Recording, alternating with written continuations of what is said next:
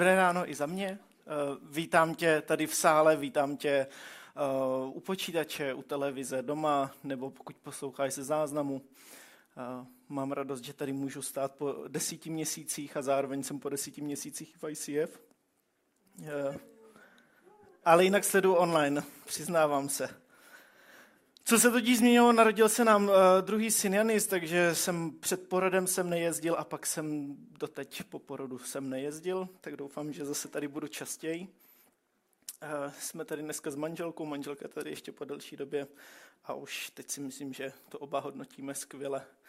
Uh, jsme tady moc rádi a mám radost, kolik vás tady je. Jsem si vás rychle prohlídl, než mě oslnilo světlo, teď už vás nevidím.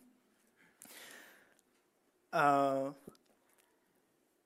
Zajímavost, co jsem nevěděl, tak na webu ICF máte možnost jít do záložky Media Podcasts a podívat se na eh, všechny historické série v ICF. Eh, řekl mi to sam Maduda, když jsme byli nedávno na pivě a tak jsem to projel, kolik toho jsem za pět let, co jsem poprvé navštívil ICF, už tady vlastně bylo sérii a člověku se začnou vybavovat myšlenky a vzpomínky a rady, který si říkal, že to je super myšlenka a pak na to třeba zapomenul.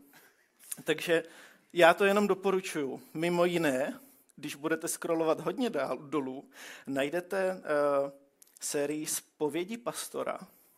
To jsou spovědi Jirky Zdráhala, který zakládal ICF. A je tam velmi zajímavý kázání, takže doufám, že mu teďka poslecho stoupne minimálně o 200, že nemá rád některé křesťany. My začínáme sérii The Lies We Tell. Série je inspirací od Klárky Skokanové, které tímto děkuji. Uh, jestli jste to kázání slyšeli, kázala v rámci One Youth minulý rok v červenci. A uh, jelikož je v ICF nějaký programový tým, kde se vymýšlí ty série a ty kázání, uh, tak jsem tam zmínil, že se mi to kázání hrozně líbilo, že by bylo fajn třeba s tou udělat sérii. No a jak to ve správné firmě je, dostanete to na starosti. Takže tuhle tu sérii jsem dostal na starosti, tak si ji můžu i uvíst.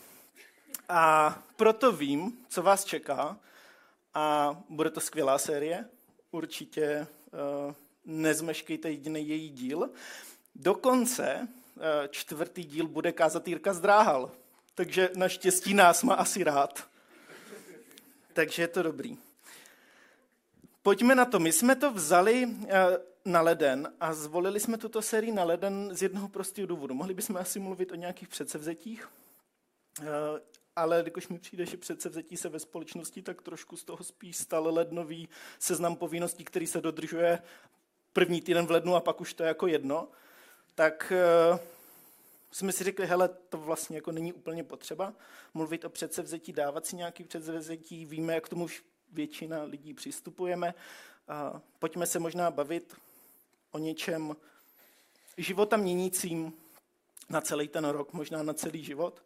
A vlastně lži nám přijdou a to, jak nás lži ovlivňují, jak lžeme jiným lidem, jak lžeme sami sobě, jakým lžím věříme o Bohu, o církvi, to je všechno, co uslyšíte v dalších dílech, tak nám to vlastně přijde důležitý říct hnedka na začátku ledna, aby ten rok 24 možná mohl být v něčem jiný.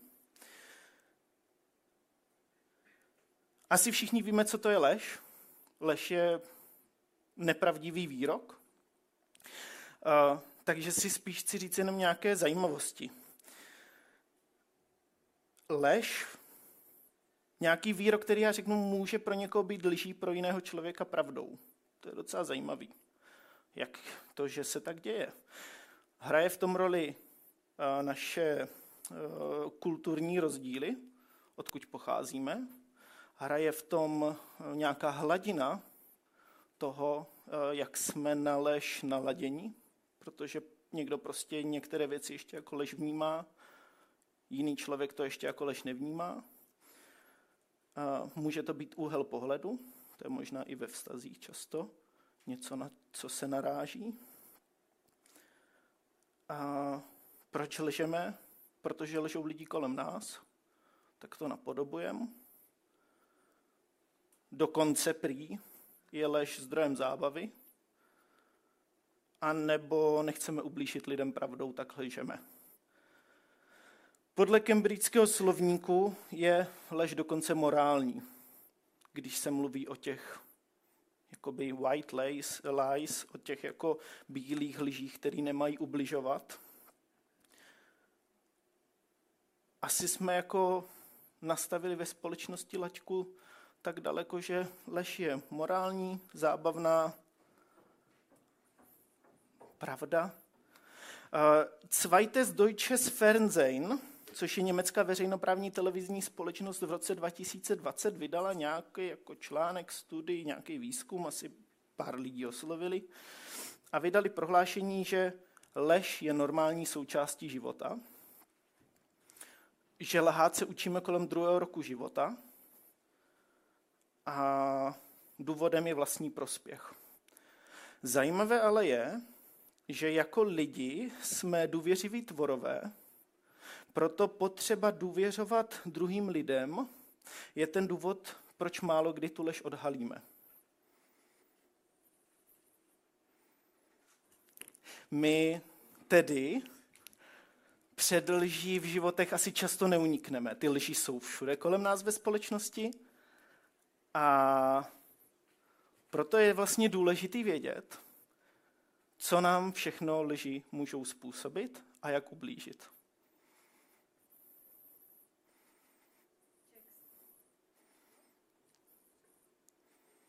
Jack se narodil na konci 19. století do rodiny křesťanů a byl pokřtěn v anglikánském kostele. Když mu bylo 8 let, jeho matka onemocněla rakovinou, na kterou brzy zemřela. Pro Jacka to byla těžká rána a tím jeho víra ochladla a bral to jako zradu od Boha. Po smrti matky ho otec poslal studovat internátní školu, kterou vedl sadistický učitel a ředitel zároveň. Ten studentům uděloval pravidelný výprask a Jack se postupně od Boha naprosto odvrátil. Považoval se za ateistu a začal ho fascinovat mytologie a okultní vědy. Přichází první světová válka, kam Jack narukuje, je raněn a vrací se ke studiím. Studuje Oxford, kde se později stane vyučujícím a poznává blízké přátele. Právě tito přátelé jsou příčinou, proč ve svých 33 letech konvertuje zpět ke křesťanství. Jack je jeden z nejúspěšnějších a nejznámějších křesťanských autorů. Je to totiž Clive Staples Lewis, C.S. Lewis. Jack je jeho přezdívka, takže nezaměňuji jména. On si jako malý říkal Jack a neslyšel na jiný jméno. Tam je nějaký příběh za tím, že jim umřel pes Jackie, tak on si přejal to jeho jméno jako dítě a nechtěl prostě na nic jiného reagovat.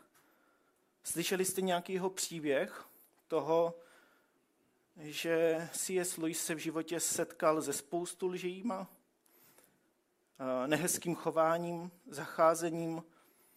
Dokonce, když byl dospělý, tak on tu svoji internátní školu přirovnával asi jako s nadsázkou, tak trošku jako k Belsnu, což byl nacistický tábor, horší než, ter, než Osvětím. Dokonce ten tamní ředitel a učitel, on byl totiž na té internátní škole, byl jeden jediný člověk, který je vyučoval, bylo tam pár kluků, tak eh, po té kariéře ho umístili do blázince nebo pro nějakého ústavu do dušev, pro duševně choré. A opravdu ty vzpomínky na jeho dětství nejsou hezké a byl to i důvod, proč od Boha úplně odešel. A jak bylo řečeno, fascinovaly ho úplně jiný vědy. Nakonec se ale k Bohu stejně vrátil. C.S. Lewis napsal jednu asi z nejznámějších knih jeho, tak je Narnie. Ta byla sfilmovaná a tam je úplně jasný, nebo kdo jste to viděli nebo četli, tak je tam jasná kopie Lev Aslan rovná se Ježíš. Kdo jste to tam ještě neodhalili, tak teďka máte spoiler. Dokonce tady to, že takhle o Katě dělal, tak mu jeho jeden z, jako z nejlepších přátel, což byl Tolkien, autor Pána prstenů, tak mu to vyčítal. Říkal jako, hele, to už přeháníš. Louis se z člověka, který zavrhl Boha, stal člověkem, který do veškeré svojí tvorby Boha dával. Tol, pardon, Louis napsal knihu, mimo jiné kromě Narnie, Rady zkušeného ďábla. Rady zkušeného ďábla uh, vycházely za druhé světové války uh, jako dopisy v rámci nový no, The Guardian. The Guardian už neexistují, Alois, když k tomu dělal předmluvu k té knize, protože potom se rozhodli, že ty novinové články všechny spojí, dají je do knihy, tak tomu dělal předmluvu a řekl, že doufá, že to nezaniklo kvůli němu, ale že ví, že minimálně jeden čtenář odešel. Byl to prý nějaký vesnický kněz, který zrušil své předplatné novin a napsal, že rady v těch článcích byly nejen chybné, ale přímo ďábelské. Celá ta kniha, celý ty dopisy je o tom, že o nějaké ideje, která mě se osobně hrozně líbí, a fakt mi to třeba jako v životě pomohlo a pomáhá mi to, že každý máme nějakého svého správce, pokušitele, který se o nás stará. A i když si můžeme myslet, že účelem toho pokušitele je nám říkat lži, tak ono to tak úplně není. Teda podle této knihy. Ono jde naopak spíš nás nechat, aby se k nám žádná ta pravda nedostala. Protože my si ty lži pak jako domyslíme. My si vytvoříme všechny ty omily a to, čemu věříme a podléháme ve svých životech, čemu podřízujeme svůj život. On mu dokonce radí, říká, hlavně nepoužívej argumenty. Argument je úplně to nejhorší. Ty nechceš argumentovat se svým pacientem. Nech ho, ať žije ve frázích.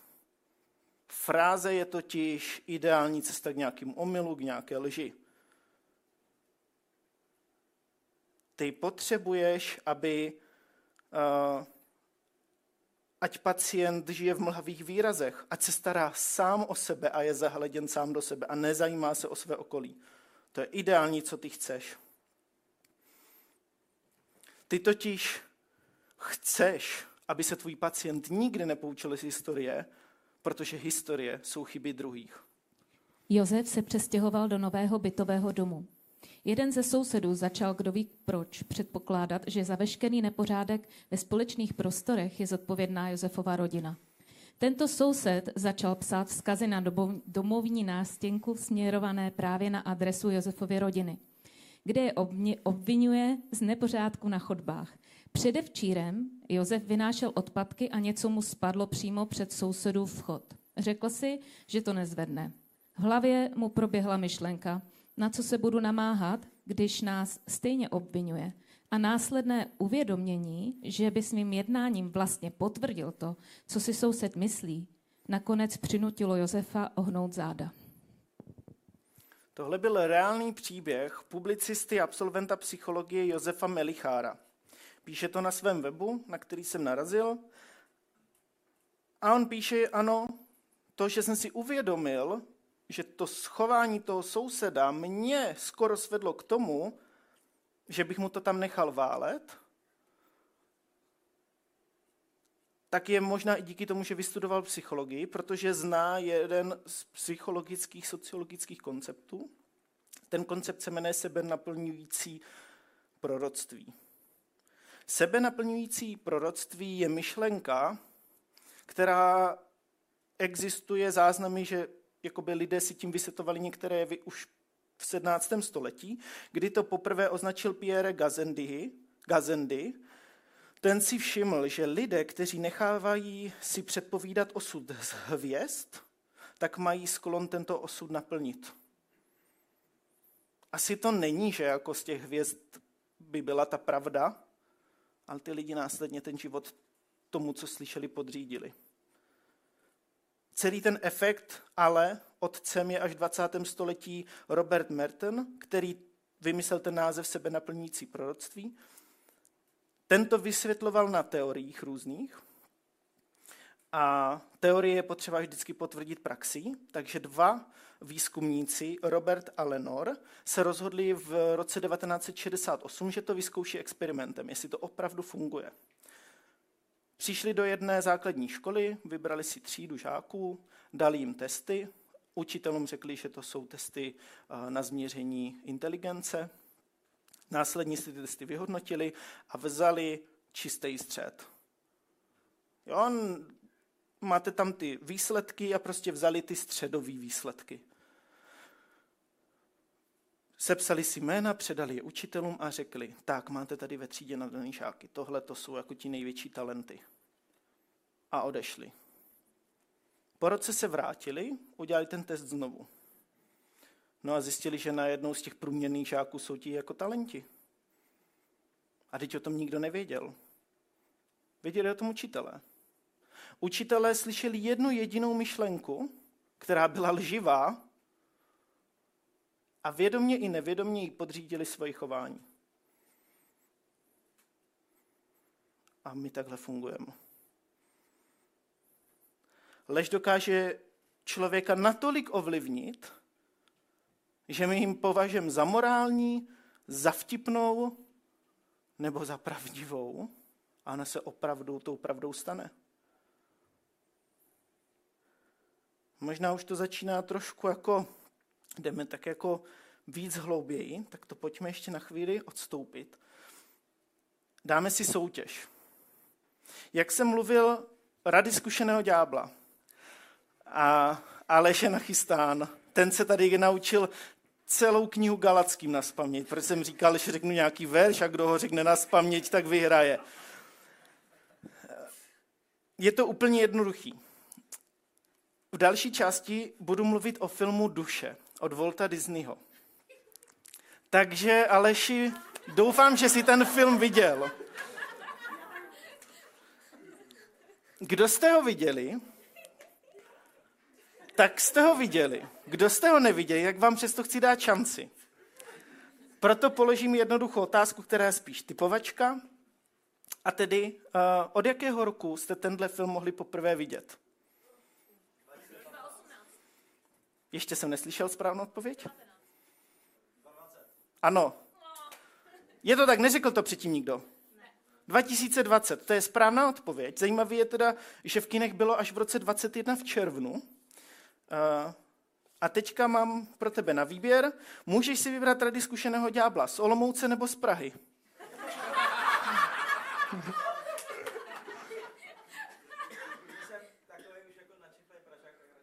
Dobře tak budeš, pak ti předám eh, pražského ďábla. To bylo důležité. Musím říct, že ti, co jsou večer, už nemají na výběr, ty budou mít jenom výběr z Olomouckého. Uh, vás ostatní, který jsem inspiroval se tu knihu koupit, tak vidíte, jaký byl problém sehnat, je fakt jako vyprodaná, takže jsem musel kupovat v Praze i v Olomouci, abych dal dohromady dostatečný počet. Uh, takže nejspíš vykoupíte knihkupectví, doufám. Nemám slevový kód. Proč chci zmínit ten film? Eh, ten film se mi líbí, eh, ale je tam jedna zajímavá věc a to je nějaký koncept ztracených duší. Ztracené duše jsou dle popisu jednoho eh, z těch postav, které jsou v tom filmu Lunomila, tak on říká, když se vášně stanou posedlostí, člověku to brání žít. Ztracené duše jsou posedlé něčím, co jim brání žít. Je to vášeň v tom filmu, je to nějaká posedlost, ale později se ukáže, že pro tu hlavní postavu, tu malou duši, která žije eh, v tom ještě jakoby vzduchoprázdnu, kde hledá nějaký smysl předtím, než může jít na zem, tak nakonec se z ní ztracená duše stane tím, že uvěří nějaké lži. Lži, které jí řekne ten Joe, ta druhá postava v tom filmu, a rozčupa to moc hezky ilustruje. Je to nějaký umělec, který viděl ten film a líbilo se mu to takto namaloval a stvárnil, že naši duši, nás jako osobu, ta lež úplně obklopí a jak říká Lunomil, brání nám to žít. A my někdy sebe naplnící se proroctvím uvěříme něčím, co se stane tou realitou a brání nám to žít. A jak říká Zmarchrop a radí Tasemníkovi, všichni se postupně stávají tím, za co se vydávají. Iveta si ve svém životě prošla těžkými situacemi, kvůli kterým se některé lži a klamy staly její vlastní realitou. I když to nebyla pravda. V jejím životě byli lidé, kteří jí ublížili, lhali a ona si tyto lži nesla v průběhu života sebou. Právě v důsledku toho, že jí lži, které považovala za pravdu, natolik určovaly jejíž smýšlení a chování, ubližovala ostatním, včetně své rodiny. I když se snažila být tou nejlepší verzí sama sebe a dělat věci správně, leší v jejím životě bránila žít naplno a spíše jen ze den na den přežívala. Předchozí příběhy byly lidé, které neznáme. Třetí příběh, prosím jenom mikrofon předat. Třetí příběh je ale příběh Ivetky, která je tu dneska s náma. To, co jste slyšeli, je už možná nějaká historie, něco, co už je za Ivetkou a ona je možná dál. A proto jsem ji pozval a chtěl bych si o tom s ní promluvit. Spolu jsme si připravili nějaký rozhovor, není to úplně nějaká stand-up, a protože proč to možná dělám, tak mám myšlenku. Já si vážím každého, kdo je ochotný na pódium sdílet svůj příběh. Jak říká Zmar Chrop, nechceš, aby se lidi poučili z historie. Protože historie, to jsou chyby druhých. Hlavně ho drž dál od chyb druhých. On to nesmí vědět, on si vším musí projít sám. Jak si je říká, ať se v tom válí toho vado. Já si myslím, že sdílení příběhu je to nejsilnější, co nám v životě navzájem může pomoct. Já to tak minimálně mám. Je super, když jsem přišel do ICF fantazie, je tu skvělá atmosféra, ale až ty lidi, ta autenticita, ty příběhy, který se tady sdílí, je to, co mě v životě posunulo. Pro mě konkrétně to byl Pavel Pilárik a jeho příběh. Rychle jsem se ho ptal na záchodech, jestli to můžu říct. Tak to řeknu. Do ICF jsem přišel na konci roku 2018 a v roce 2019 jsem teď už s mojí manželkou nevynechal jedinou neděli. Pak přišel covid, pak už to nešlo. To bylo docela zajímavé. Fakt jsme tady byli každou neděli, nevynechali jsme jedinou neděli.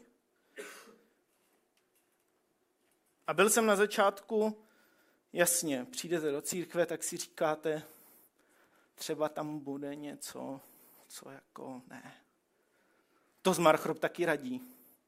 Hele, udělej z něho cestovatele po církvích, to je úplně ideální. Ať si do každé církve, ať si tam není co ukáže, řekne, mm a jde dál. Z něho bude odborník na církve.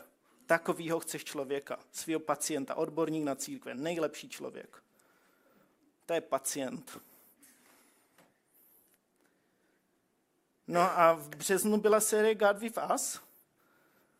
A Pavel Pilárik mluvil o nějaký svý životní zkušenosti a události a to, čím si prošel. To, čím si prošel ve svém životě, to, čím si prošel ve vztahu s Bohem, a pro mě to byl moment, kdy jsem si řekl, tak, tady chci být.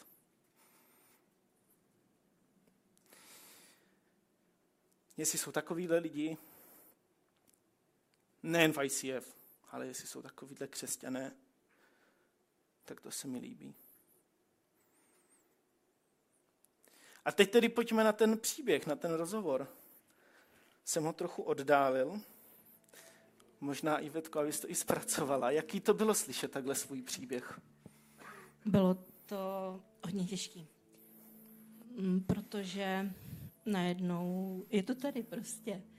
Uh, mluvíš přesně o tom, co se mi dělo, co se vlastně stalo s mojí hlavou. Uh, a no, pojďme na.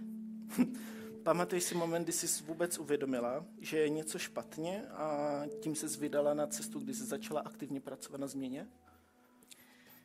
Uh, to si pamatuju naprosto přesně, protože je to asi čtyři a půl let zpátky a bylo to ve chvíli, kdy jsem si říkala, něco v mém životě je strašně špatně.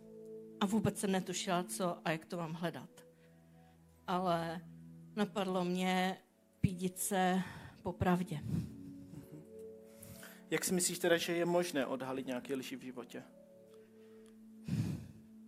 Já ze své zkušenosti mám pocit, že na začátku je člověk vybavený nějakou schopností tu pravdu, nebo teda tu lež vidět.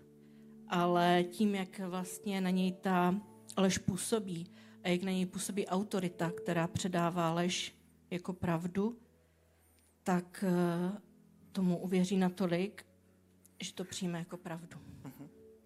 Co tobě konkrétně nejvíc pomohlo na té cestě? Uh, mně nejvíc pomohlo odejít do samoty. Odejít od rodiny, zůstat sama a sama zjistit, kdo vlastně jsem. A následně, následně obrovská podpora muže, který se mnou vydržel neskutečné věci. A až potom, až jsem se částečně ustálila, ukotvila, tak teprve potom jsem byla schopná do toho uzdravování pustit Boha a lidi. Proč Boha až později? No, protože já jsem vlastně uvěřila v Boha ve 14 letech. A už tenkrát jsem měla naloženo strašně moc.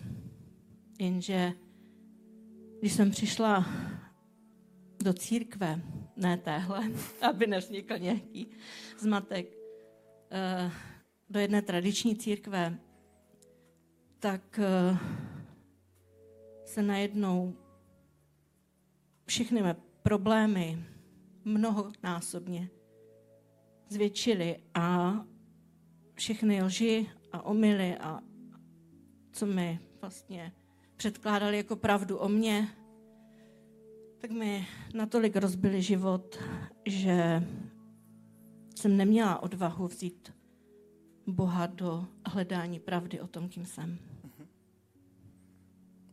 Když se teďka díváš zpětně na tu cestu, je to už teda skoro pět let, za co si na sebe nejvíc hrdá?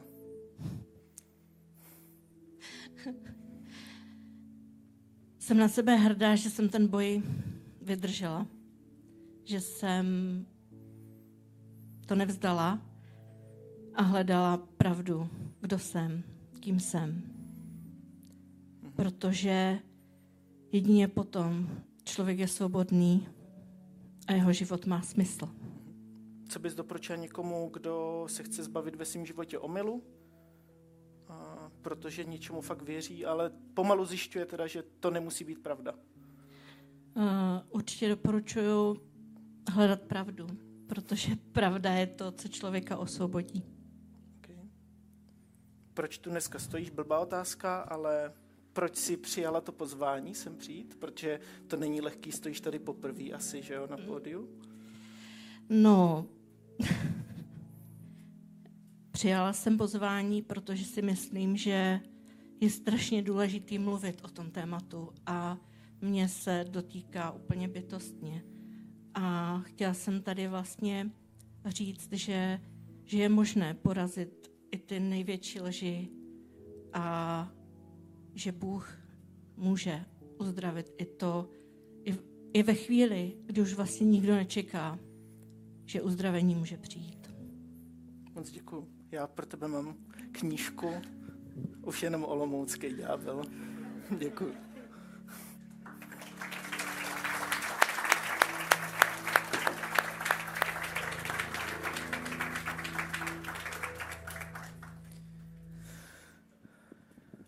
Máme málo času, ale zapomněli jsme na Bibli.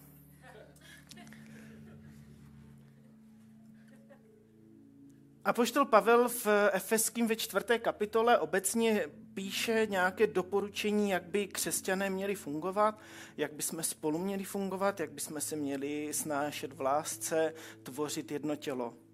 Je to docela známý. a přesto neznámý. Ve 14. verši konkrétně Pavel píše, abychom již více nebyli jako děti, zmítané vlnami a hnání každým větrem, učení v lidské nestálosti, v chytráctví k nastražené cestě bludu, nýbrž abychom byli pravdiví v lásce a rostli všemi způsoby v toho, který je hlavou, v Krista. Pavel říká, najdi svoje povolání. My jsme tu měli sérii o povolání. Každý asi hledáme nějaké svoje povolání a to proč tady jsme a co bychom měli dělat. A Pavel říká, když to najdete, tak se posunete někam, kde už nebudete zmítání bludy. Dík, Pavle. Uh,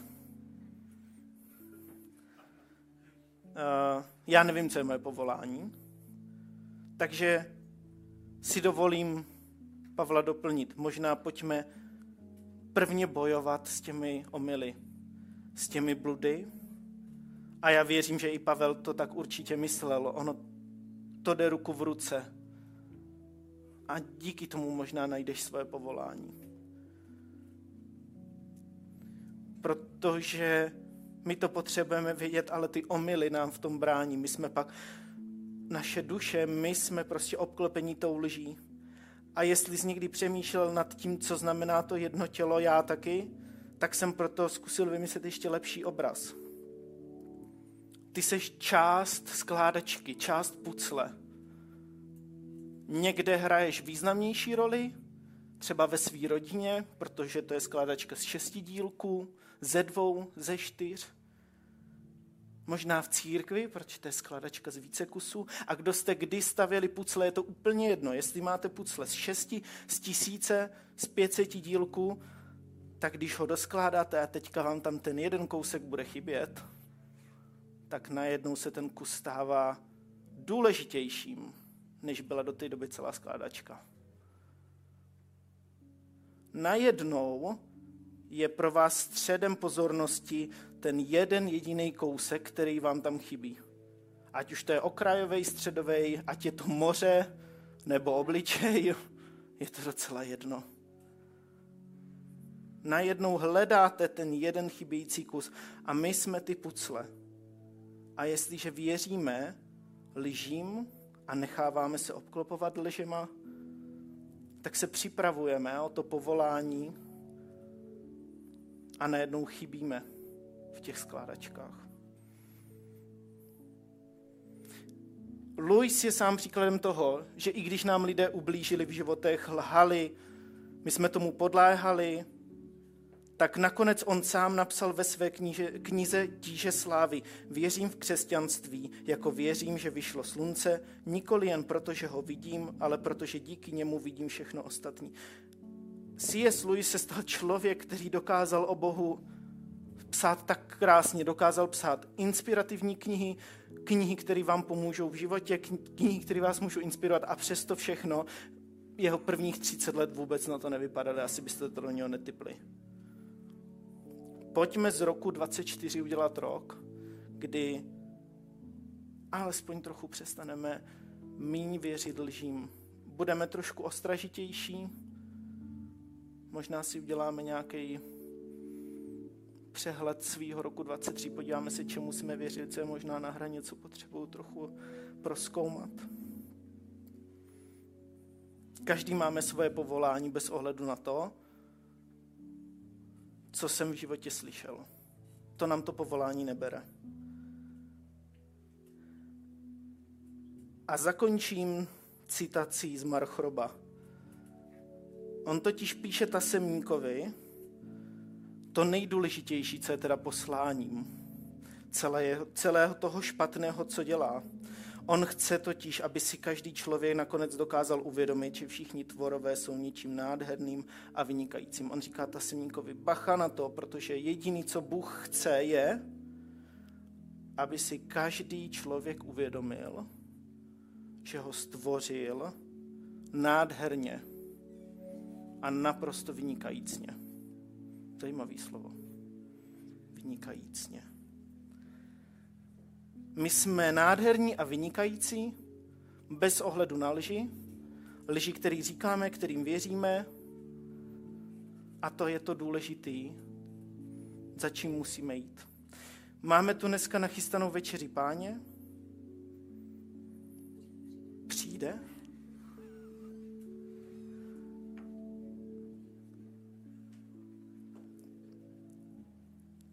Určitě přijď. Přijď k večeři páně. A prosím, poslouchej Boha. Poslouchej Boha, protože On ti říká, jsi nádherný a vynikající. Jsi nádherná a vynikající. Já jsem tě tak stvořil. A je úplně jedno, co říkají lidi. A je jedno, čemu věříš. Jakým lžím si v životě podléhal. Já jsem za tebe zemřel, protože jsi nádherná, nádherný a vynikající. Ježíši, já ti děkuju, že jsi za nás zemřel. Já tě chci prosit, aby jsme ve svých životech dokázali alespoň o trochu méně podléhat lžím. Aby jsme se dokázali učit z historie druhých lidí, aby jsme tvořili o to větší společenství, kde se navzájem budeme moc inspirovat, kde se budeme moc sdílet. Bože, odpust mi všechny lži, které jsem řekl jiným lidem. Kdy jsem ublížil jiným lidem tím, co jsem říkal, za omily, kterým jsem uvěřil ve svém životě a podřizoval jsem jim své chování.